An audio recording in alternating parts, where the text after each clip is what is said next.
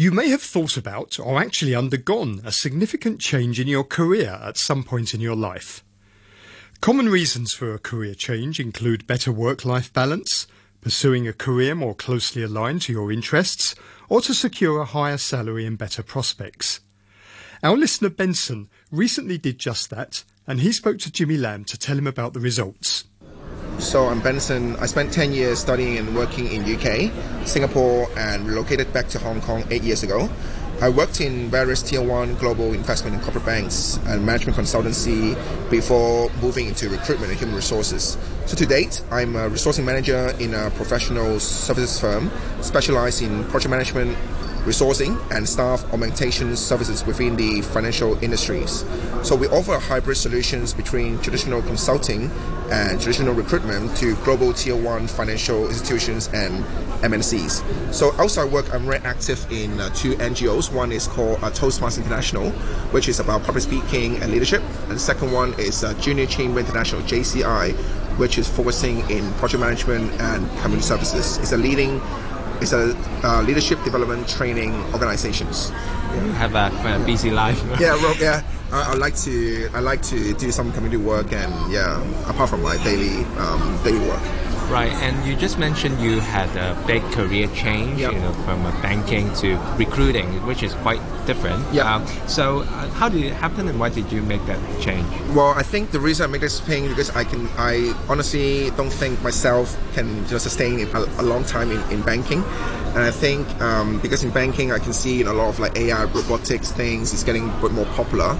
And I was thinking, because I'm a very visionary person, I always look things in the long run. So what happened in 5-10 years time? And I do think, as actually not surprisingly now, a lot of things have been replaced. In banking, about robotics and AI. And I think recruitment is something that is a people business. And I don't think that even though AI will replace a part of it, but eventually it's a human business, people business. And I think it's a sustainable industry. And that's why I would like to get into recruitment. And I think I can also try to make an impact on people's life, because as a professional working in the industry, banking for 10 years, I know how it felt to work in a good job, a sustainable job. So being a recruiter, I think I can utilize both of my industry experience as well as making an impact or positive impact on someone's life, which is, it's quite my ideal, my plan. Right, but because of the change, I'm sure you will have a pay cut or kind of financial impact to you. But how was it like? Yeah, well, actually, honestly speaking, it wasn't easy to take in at the time, because when I was in banking, changing to recruitment is a more sales job, so you can't expect a really high base salary in recruitment. So I definitely take a pay cut, but the reason why I still accept that is because, as I mentioned, I see it in the long run. In a recruitment, if you are a successful recruiter, you can earn a lot more than being a banker, honestly. And I think that money that I can make is also, from the impact that I can make on people, which is more satisfactory to me. So I think in a short run, yes, there's a pay cut, and it affected a small part of my financial situation. But I'm quite a positive person that I think that it can make up in the future. Yeah. Right. And currently, how do you handle your personal finance? What kind of investment do you do? Well, so right now I have a diverse portfolio. Bonds and funds and stocks as well. So I'm very diverse. I have a very diverse portfolio, and also I have some saving plans and life insurance. And I think it's very important to have this all rounded, especially people in Hong Kong are very busy. It's always good to know how to invest your money. And you spend your time to actively manage your own portfolio? Not. I can't say it's actively. I'm more like a Warren Buffett. I'm a buy and hold strategy. So I like to pick stocks that I will hold it for a long time. But so I'm not really actively, but I will review once every half a year to see whether it's a good mix of a portfolio. But generally speaking, I strongly recommend people to do reasonable investment, but of course not recommend those very, very high risk. You've just heard our listener Benson explaining how a career change impacted him financially. To help him review his personal finance situation and achieve his goals, Jimmy Lam went to see William Tam, chairman of the Hong Kong Financial Planning Association. Hi, morning William. Morning. So referring to Benson's case, so have you met with people that changed their job and resulting in a big pay cut? Yeah, sure, Jimmy. As a financial planner, we have met many clients who want to change their field of work. Some of them will open a new business. Some of them will change to commission-based. But change of industry usually causes a big salary cut. They need to endure pain in the beginning. For the case like Benson, we suggest him to make his own balance sheet and study where he can reduce the expense. For example, some of my clients will probably sell their cars or live in a smaller flat. We know that headhunter is commission-based and not stable in the beginning. Benson needs time to build up his own client base, therefore reduce expense is the most priority for him, unless he has saved a lot of money before quit the bank job or he has been financial freedom.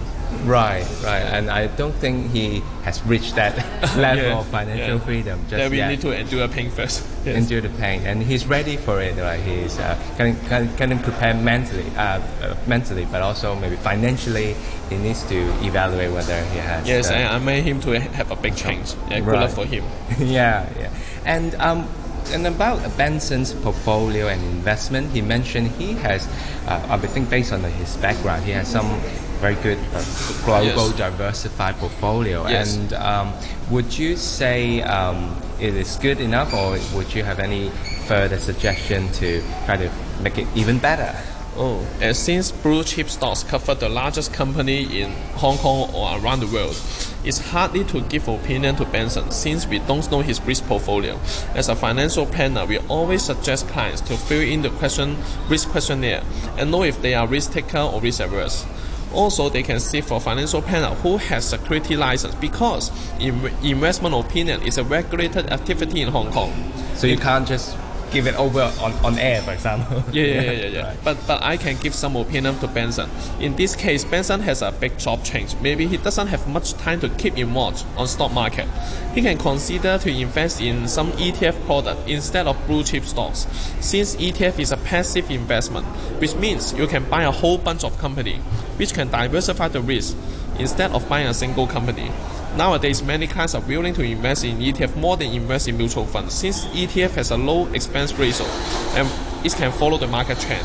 Benson can consider these investment tools. And when you mention the low expense ratio, it's because the management fee is lower. And also you mentioned it gives access to more a larger portfolio because the ETF, the underlying of the ETF is like a mixed portfolio. Yes, it's a mixed portfolio. Just one company.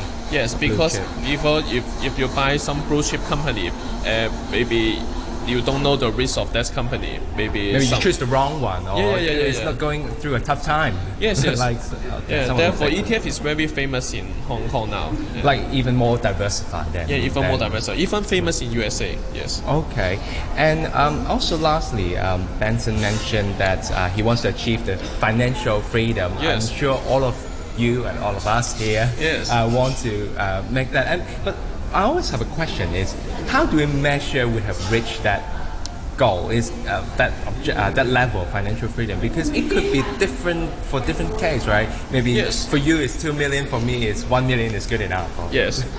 So how do you measure that? Yes, sure, Jimmy. Financial freedom concept is famous since 2000 because there is a book very popular around the world called Rich Dad, Poor Dad. The author defines financial freedom in a new way, which means the passive income can afford the lifestyle expense you want for yourselves. Then you will become financial freedom. Passive income, what's that mean? It means that you don't need to work, but you can gain the money from your financial assets. It may include the dividend growth stocks, high-yield saving accounts, or buying a flat and lease it to tenants, which can generate the cash flow each month or each year. So it's not your main job, let's say. Not the main job. You don't need to work for that. You don't need to work, Right. And therefore you can gain the cash flow.